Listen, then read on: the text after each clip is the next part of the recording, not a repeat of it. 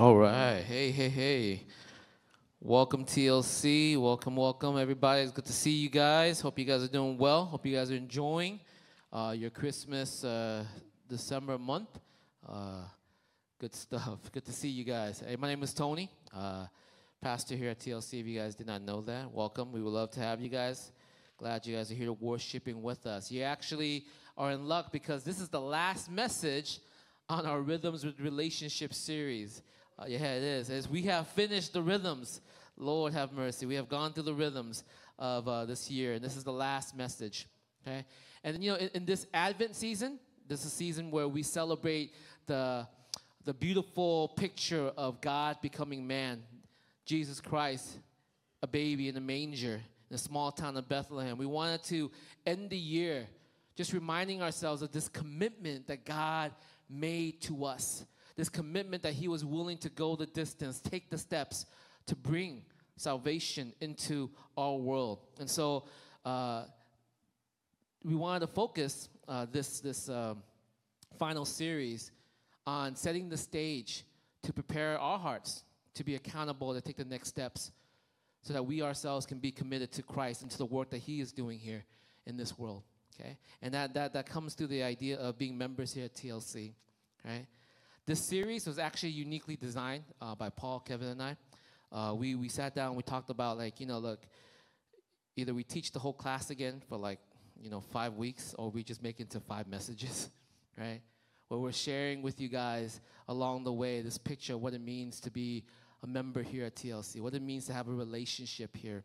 And we talked about knowing God's relationship to you, knowing who God is in relationship to you, what He's done for you, the distance that He would want to go through for you, His unconditional, unrelenting pursuit of you. We talked about, and then Kevin talked about uh, our relationship to God.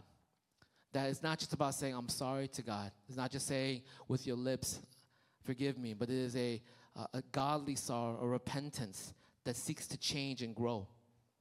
Right?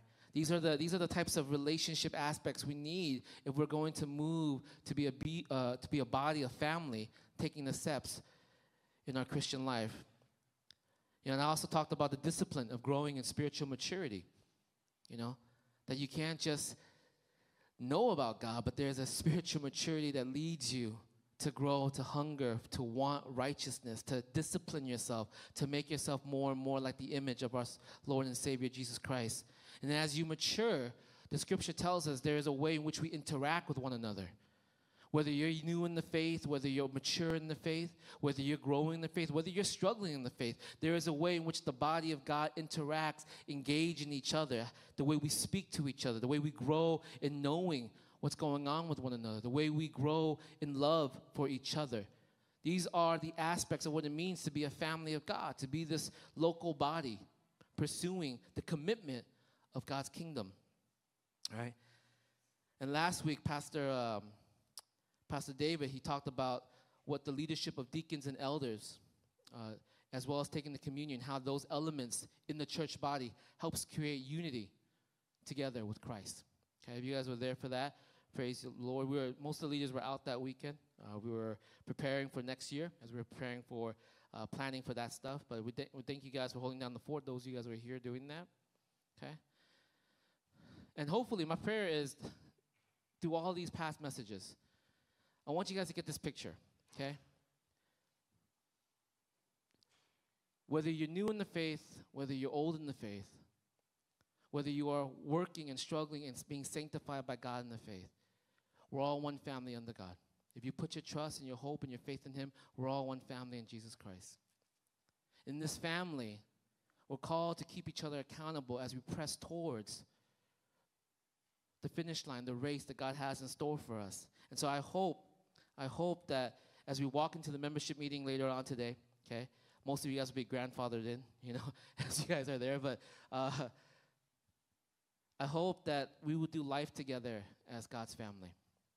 That we would that we would spur each other on towards love and good deeds. That we would encourage each other to grow in our service, grow in our righteousness, grow in our disciplines. So I got one last message to kind of wrap up the whole entire uh, picture here. This last message is the relationship that we are to cultivate, the rhythms of relationship that we are to cultivate with the world around us. And that's the reality of what Advent is about. That God, in his divinity, steps down into humanity to redeem a world who did not know him, to bring light into darkness, to go into a place that did not know God and actually bring this good news and bring death to life. Jesus Christ, the second person of the triune God, steps down from heaven to be part of us, to be one of us, to be obedient, even obedient unto death, so that you and I can have a relationship with the Father. So my hope is this, is that we leave with the reminder of the importance of what it means to live a life committed to speaking this good news out to the world around us. That this news cannot just be simply kept here. That this good news cannot be simply localized in this body. That we can't just powwow each other for here and on, but we are called to step out into the world to bring this news to the world around us. So I'll start by reading this, uh, this snippet of a letter that was part of a broader story. I read this a long time ago. Uh, actually, when I, uh, when I did read it, I was thinking about my best friend at that time. But the story is about a woman uh, who fell asleep and she had a dream, a vision, that she received a message from a messenger from hell. Okay?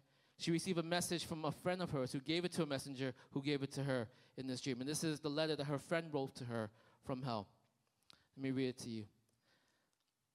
It says this My friend, I stand in judgment now, and I fear that you're to blame somehow. On earth, I walked with you day by day, and never did you point to me the way. You knew the Lord in truth and glory but never did you tell the story. My knowledge was then was very dim. You could have led me safely to him. And though we lived together on the earth, you never told me of the second birth. And now I stand this day condemned because you failed to mention him. You taught me many things, that's true. I called you friend and I trusted you. But I learn now that it's too late, for you could have kept me from this fate. We walked by day and we talked by night, and yet you showed me not the light. You let me live and love and die. You knew I'd never live on high. Yes, I called you a friend in life and trusted you through joy and strife. And yet, on coming to, these, to this end, I cannot now call you my friend. Right? If Jesus Christ is who he says he is, and that's the, that's the number one question we have to wrestle with.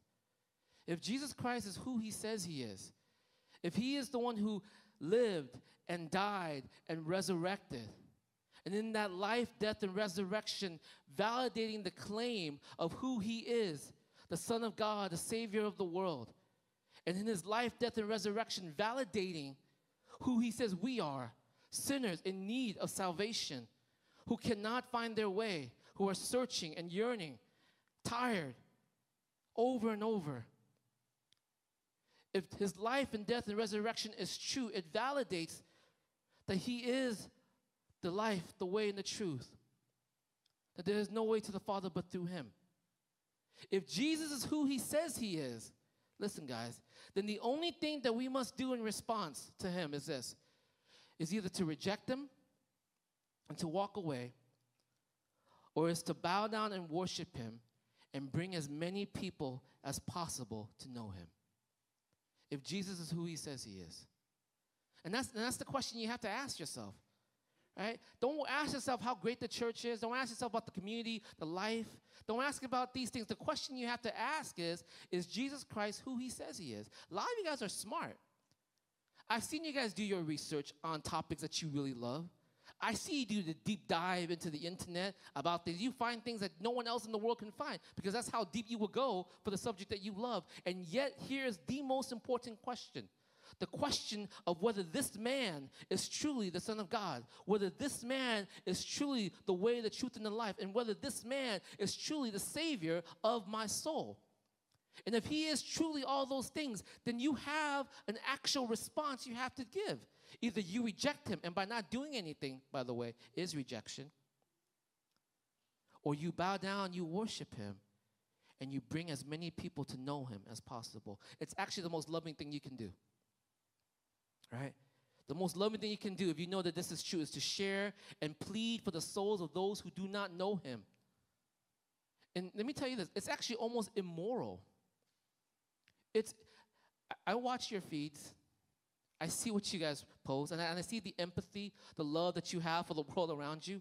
I see the, the need and the wanting to fight for justice. I see your, your, your response to, uh, to poverty. I see your response to, to pain. I see these things, and I say, My church is a very empathetic church. My church loves people. My church understands that there needs to be something to be done right. You understand this, but it's almost immoral for you to stay quiet if you have the cure for the, for the soul of humanity, right?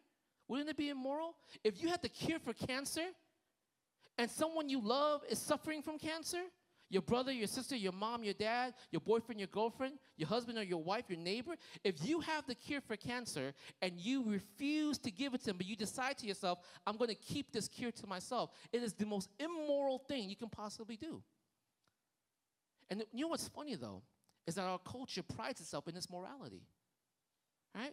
We live in a culture that tells us how moral we ought to be, how caring we ought to be towards people, and yet you who know that this is true, that Jesus Christ, Savior of the world, you keep your mouth quiet and decide not to share. How much more immoral is it for you? For know, to know the way of salvation for the souls of the world and keep it for yourself to be indifferent towards. That's, that's even the worst part. It's not even about being scared, it's when you become indifferent. Like, I don't even want to share it. And that's the thing we want to talk to us today. But here's the good news. Here's the good news. The scripture today tells us anyone who calls on the name of the Lord will be saved. That's the good news. Isn't that great? Scripture tells us anyone who calls on the name of the Lord will be saved. And so the question that must be asked is how can they call upon the name of Jesus then, Tony? And that's the question I want to get us to answer today. So open your Bibles to Romans chapter 10. Romans 10. We're going read from 9 to 15. How can they call upon the name of Jesus if all those who call upon the Lord will be saved? And how can they call upon his name, Tony? How can they do it? First, we're going to read verse 9 to 10. And the answer is very simple they have to believe this message. They have to believe the message. Verse 9 to 10. Look at verse uh, 9. That if you confess with your mouth Jesus is Lord and believe in your heart that God raised him from the dead, you will be saved. For it is with your heart that you believe and are justified, and it is with your mouth that you confess and are saved. How can they call upon the name of Jesus? Is they must believe this body of truth that's been given. This message, this truth that has been laid out. How can they call upon his name? They have to believe in this message. And what is it that they must confess and believe in? What is it that they must confess and believe in? Two truths. One, the truth that must be known is this that Jesus is Lord. The truth of his personhood. Who is Jesus? Is he a guru? Is he a teacher? Is he a nice guy? Is he a friend? Is he a philosopher? Paul says what? Jesus is Lord. The Greek word here is the word kurios, which is the Hebrew Greek translation for the word Yahweh, right? The, the, the Old Testament Greek translation for the word Yahweh, they use the word kurios. And so when Paul uses this word, what he is saying is this that Jesus was not only to claim his deity, but to claim that he was supreme authority over the world. Because the word Yahweh, right, it means I am that I am. There is none like me. There is nobody like me. I can't compare myself to anyone. How can they call upon the name of Jesus? They must believe this message. And what does this message say? Jesus is Lord. He is supreme over all things, over life, over death, heavens and earth. He is supreme over all nature, over all reality. That's how you begin to believe. Do you know that? Is Jesus Lord? Secondly, not just his person, but his work. What did he do? What did this Lord do? He was raised from the dead. That his life, his death, and his resurrection came to free us from the sin in which we are caught up in. The sin that is that has, that has destroyed us and the sin that is going to kill us. And here's the thing you cannot simply believe, you can't simply be saved by saying, I believe in God, I believe in a higher power. There's this truth that must be known. How can they call upon the name of Jesus? They must believe this truth and this message that Jesus Christ is Lord, that He has come to die for the sins of the world. He has come to die for my sins and your sins.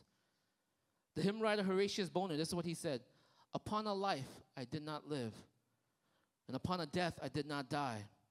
Another's life, another's death. On this I stake my whole eternity. Upon a life I did not live, upon a death I did not die. Upon another man's life, on this I stake everything. This is how you begin to call upon the name of the Lord to be saved. How can you be saved? You got to call upon the name. What must you confess? That He is Lord. That He is. His life, His death, His resurrection came. That He came and freed us from our sins. The key here is this. Let me tell you guys. The key here, as we talk about this, the key as we explain that Jesus Christ is Lord, that He lived, He died, He resurrected. The key here, the key element here is that there's a persuasion involved. There's a persuasion, because you can't just tell them that Jesus Christ is Lord. You have to persuade someone. You have to help them understand what they're hearing. You have to get them to grasp this idea, grasp this reality that Jesus Christ is Lord, that Jesus Christ has done what He said He has done. Okay? People come to God in two ways usually. They come through power or they come through persuasion. One of those doors. Eventually they meet both doors, but they go through one of those doors. When I first came to meet, know the Lord Jesus, I came through power. There was a supernatural work that God did upon my life, and it made me just, I didn't know who He was. I, barely understood anything about Him, but what I didn't know was this there must be Him. He must be it. And it was later on when I began to ask a bunch of questions then I needed to be persuaded of this truth.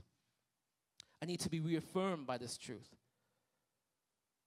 Sometimes the power, the power, the people come to Christ through power. Like for example, they have a supernatural experience. They meet God. They had a vision. They get healed of something, and they know it's unbelievable. They, they, know it cannot be possible by human hands. Something supernatural happened in their life, and it led them to a place where they give their life to God. That's one. Another way they come to God is through persuasion persuasion. They have a bunch of objections about God. They have a bunch of issues that they don't know, things that they can't answer, things that they just kind of can't wrap their mind around.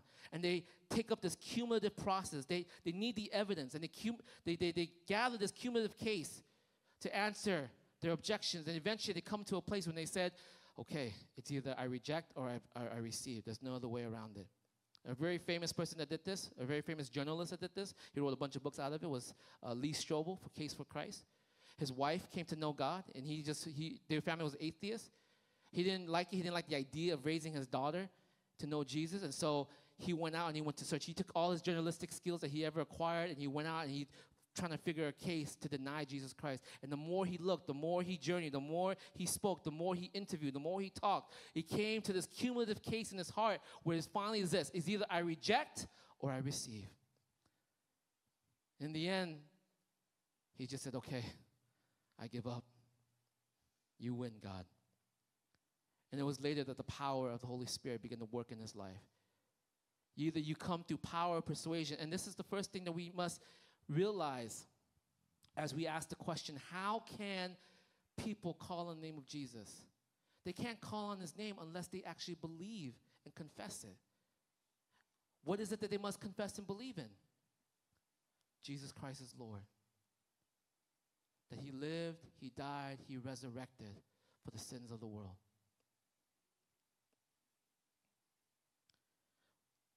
But it's not just a truth to be known, it's a truth that must be believed.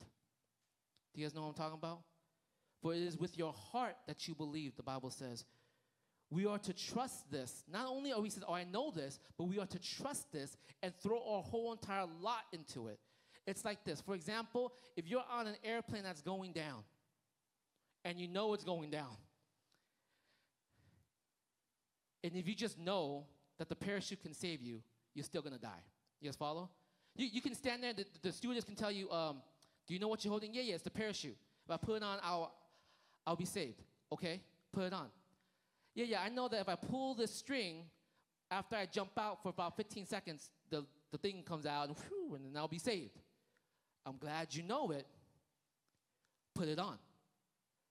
Yeah, no. But you will, I'm glad you understand the mechanics of this. I'm glad you understand how this all works.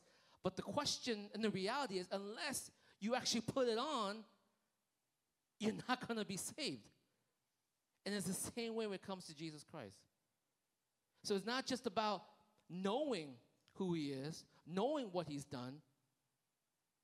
You have to do what? You have to throw your lot in. It's a truth that must be grasped, that must take hold of you. It's a truth that must change you so much that it results in an action in your life. You can't just go around all the time. And, I, and, I, and sorry to say, guys, sometimes I hear this so much in our church. You can't just go around all the time and just say, I know, Tony, I know, PT, I know, I know, I know, I know. I know Jesus Christ is my Lord and Savior. I know that Jesus Christ is good for me. I know that Jesus Christ died for me. I know the mechanics of it. I know this information. Then put it on. Then do something about it. Throw your lot in with Him. Surrender the trust, surrender your heart, surrender your efforts in with Him. Transfer your complete obedience over to Him. Stop saying, I know, and start doing it. Start obeying. Right?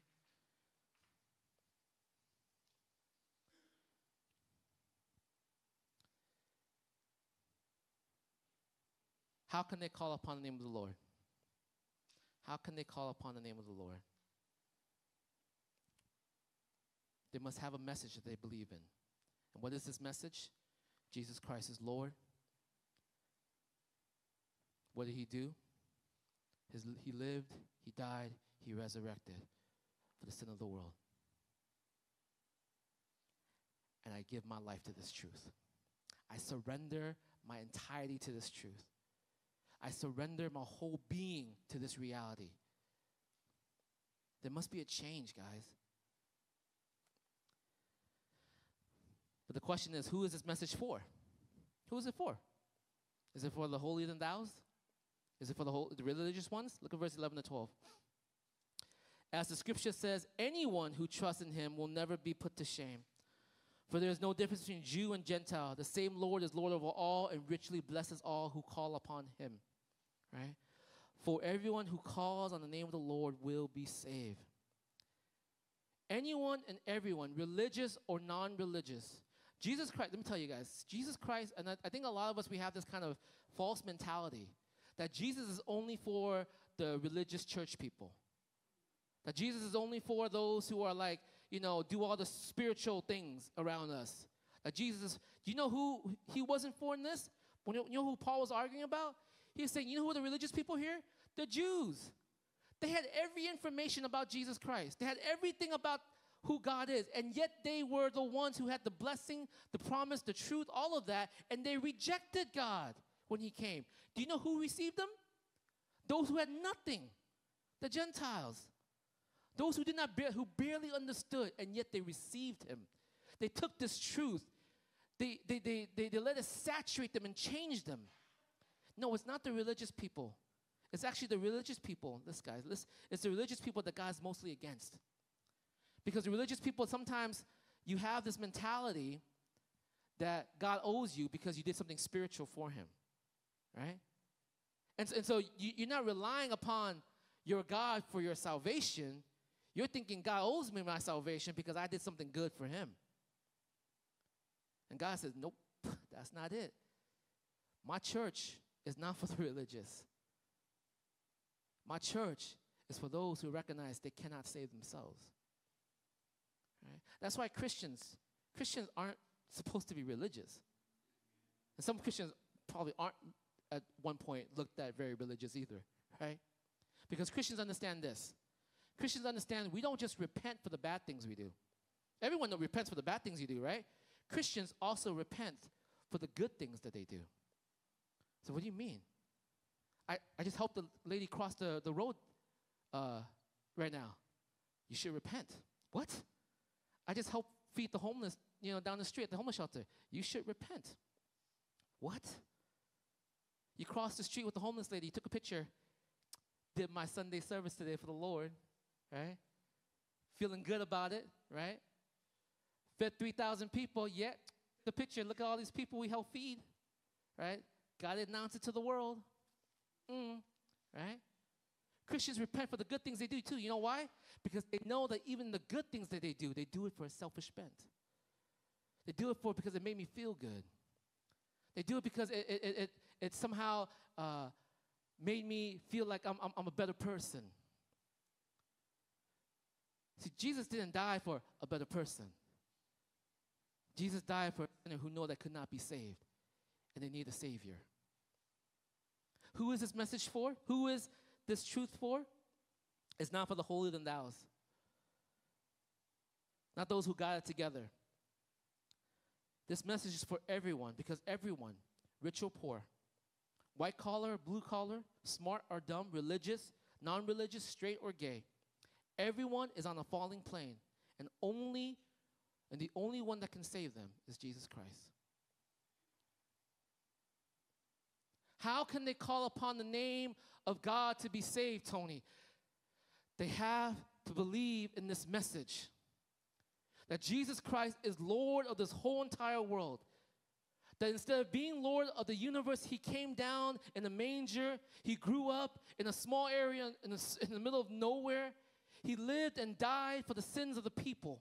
And He resurrected to validate His claim that I am Savior of this world. Now throw your lot in there.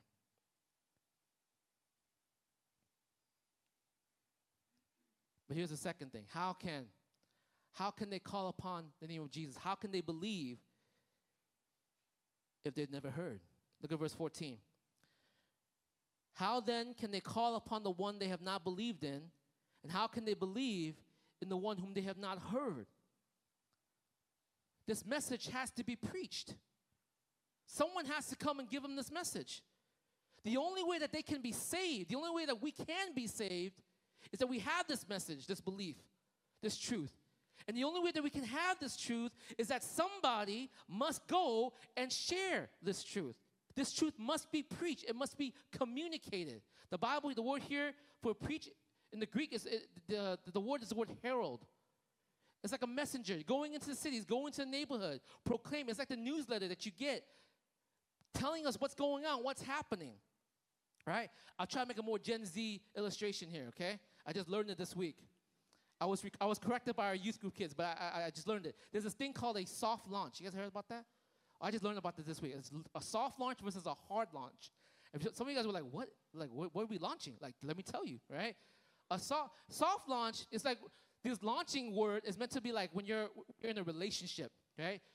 Soft launch is when you want people to not really know, like kind of get the hint that you might be in a relationship. Hard launch is like, like you know, the Xers when they say, I'm in a relationship with so and so, Facebook profile status. Boom, that's a hard launch, right? Everyone knows exactly who it is. They know what's going on. Boom, that's a hard launch. A soft launch is this you take a picture of their shadow with you and you post it. That's a soft launch. Like, who's the shadow? I don't know. A soft launch is this. Soft launch is like you take a picture of an extra pair of shoes sitting next to you at the park right? Whose shoes are those? Right? It's supposed to create some sort of intrigue, some sort of news. It's like you're announcing something, but you're not really announcing it, right? But you're, but you're definitely announcing it, right? You know what you just did? You just herald a good news, right? You, you herald, I'm in a relationship. That's what you herald. In the same way, when you talk about Jesus, you herald the same thing. I'm in a relationship with the Lord and Savior of the world. There is a King of heaven who came, who died for my sins, who have given me eternal life, who has given me the second birth, who has given me a hope eternal. This is a relationship that I am in, and you herald that relationship so that those who can hear it might believe. There must be somebody to preach. The word preach here is not localized to this pulpit here. It's not what you understand as preachers in terms he's preaching, he's heralding it in the sermon on the pulpit. The word preach here is that you are going into the streets, into the neighborhoods where everyone can hear the good news, into your social media feeds, into your church, right? Into your schools, into your neighborhoods, with your friends. The primary mode for this good news is you. So when the question is, how can they call on the one to save them? Well, they how can they how, how can everyone be saved? They have to call on the one. How can they call on him? You have to believe in him to call on him. How can they believe in him? Somebody got to preach it to them. Someone got to herald it to them. Someone got to soft launch or hard launch it to them, right? Someone's got to tell them who this relationship is. And that person, guess what, is you. It's you. How can you say that I have this amazing, beautiful, life giving, eternal, hopeful, peaceful relationship and not say anything about it? How can you not preach and share the message of hope, of life? We who are the most moral generation, sort of, do you not feel a sense of obligation? That if you know this, isn't it immoral not to say anything about it?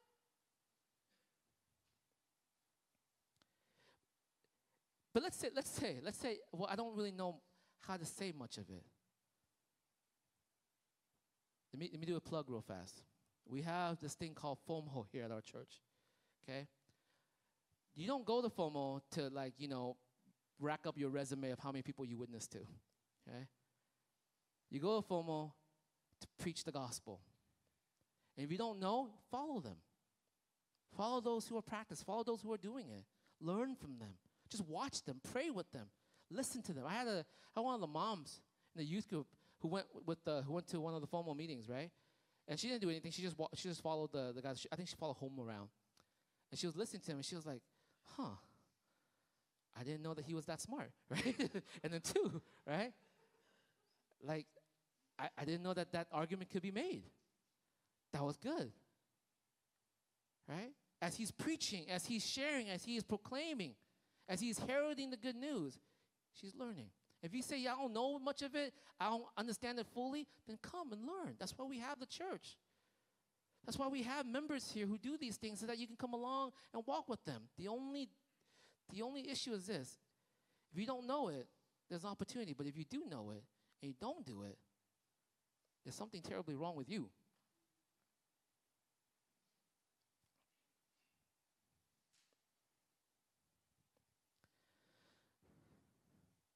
But how can they be preached? How can they preach? Let's verse 15. But how can they preach unless they are sent? As it is written, how beautiful are the feet of those who bring good news. So here's the person. How can they believe this message? Well, somebody got to preach it to them. Well, how can they preach the message? Well, somebody got to send them. Somebody got to send them. Sent here refers to the way Christ, through his church, sends out missionaries, sends out preachers, day to day Christians out into the streets, out into the world, to the, all places, to messengers of this word. Jesus may send you to the pulpit.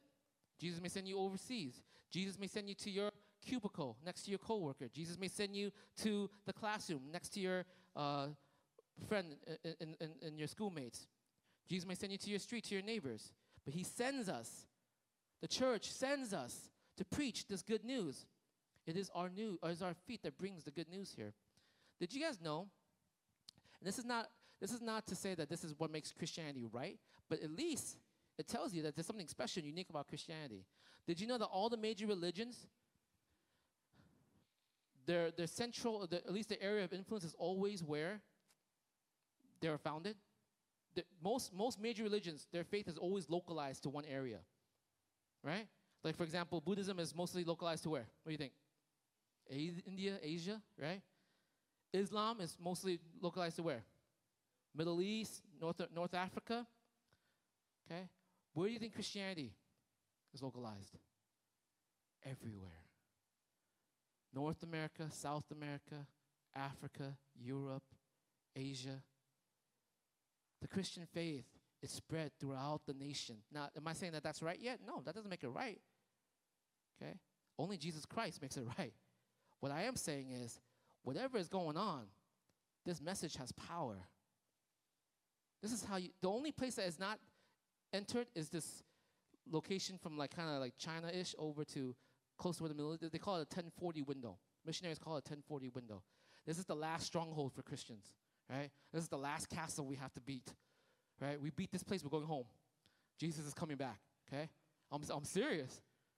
1040 window. We get that place, everything is done.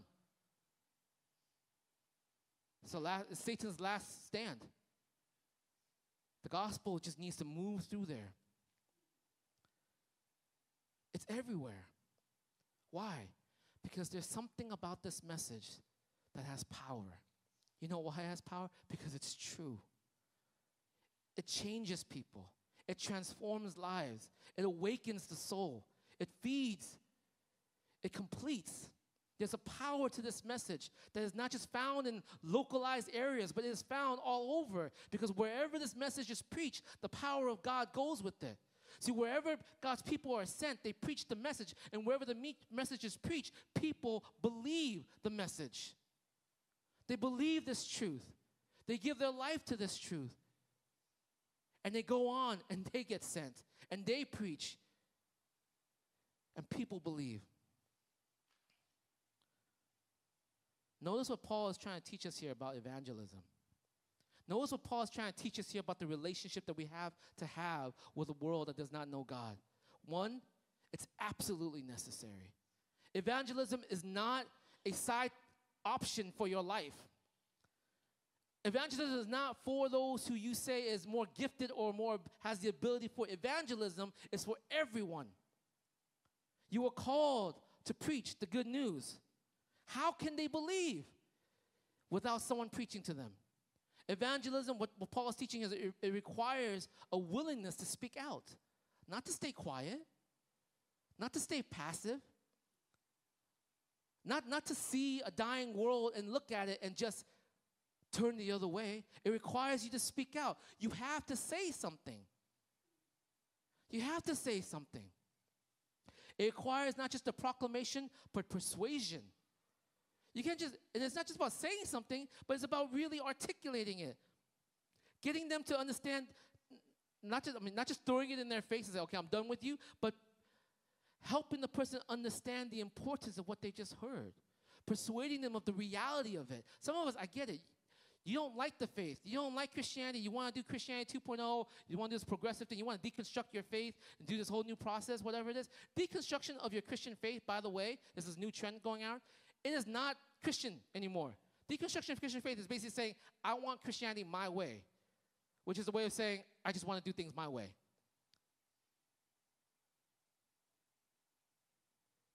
This persuasion is to say, this is who God is, this is who you are. Little by little, day by day, engaging them. It requires a truth message, a real message because you can do all these things with everything else, but unless the message has power, it won't go anywhere. But if you have a message that has power, what should we do? Jesus Christ, Lord of the world, lived, died, resurrected to validate that claim, to die for your sin, that if you believe in Him, you will not face eternity in hell, but have everlasting life. We have a message of hope, a power, that if you would proclaim it, it would change. So let me end it one more time. The question we started off with Anyone who calls upon the name of the Lord will be saved. Well, how can they call upon the name of Jesus? How can they? They got to believe the message. Well, how can they believe the message? Somebody got to go preach it to them. Who's going to go preach it to them? Those who are sent. That's how they're going to get it. That's the relationship you have to this world, just as Christ had to this world. He saw a dying world, and he loved them so deeply that he would send his only son to do whatever it takes to bring them home. If our Lord and Savior would go to the cross for that, how much more do you think you ought to do? The least you can do is to preach it. The least you can do is to contend for a soul for it. The least you can do is to go 12 rounds with Satan for the souls of your friend, at least. The 12 rounds to contend with Satan for the soul of your brother or your sister, at least. To contend, to plead. Let me read this letter to you one more time. When I read this a long time ago, I remember after I read it, I wrote a, I, I, had, got into a habit every New Year's. I write a, I write a letter to Min, my best friend. Same letter, written different words, but same message, right? And usually I tell him this: is I love you. My kids call you uncle, right? You're my ride and die, right? And I don't want, I don't want to be in heaven without you. Right? Love you. I believe in this with all my heart. And because I believe in it, I know what will happen if you do not know him. So, just like every new year, I write to you, please, know Jesus this year.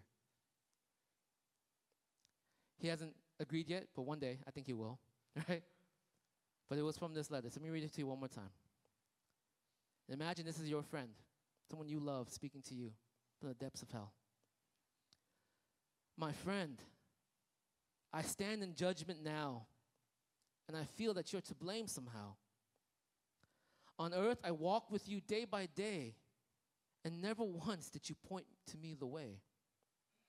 You knew the Lord in truth and glory, but you never told me his story. My knowledge then was very dim. You could have led me safely to him. And though we lived together on this earth, you never told me of the second birth. And now I stand this day condemned because you failed to mention him. You taught me many things. That's true. I called you friend and I trusted you. But I learned now that it's too late. You could have kept me from this fate. We walked by day and we talked by night, and yet you showed me not the light. You let me live and love and die. You knew I'd never live on high. Yes, I called you a friend in life and trusted you through my joy and strife. And yet, on coming to this end, I cannot now call you my friend. If you truly believe and who Jesus Christ says he is, then the relationship you ought to have to the world around you. The greatest thing you can do for your friend, the greatest thing you can do for your neighbor, the greatest thing you can do for those around you is to plead with them, to go 12 rounds with them, to contend with them. As Charles Spurgeon said, and I'll end with this quote If sinners be damned, at least let them leap to hell over our dead bodies. And if they perish, let them perish with our arms wrapped about their knees imploring them to stay.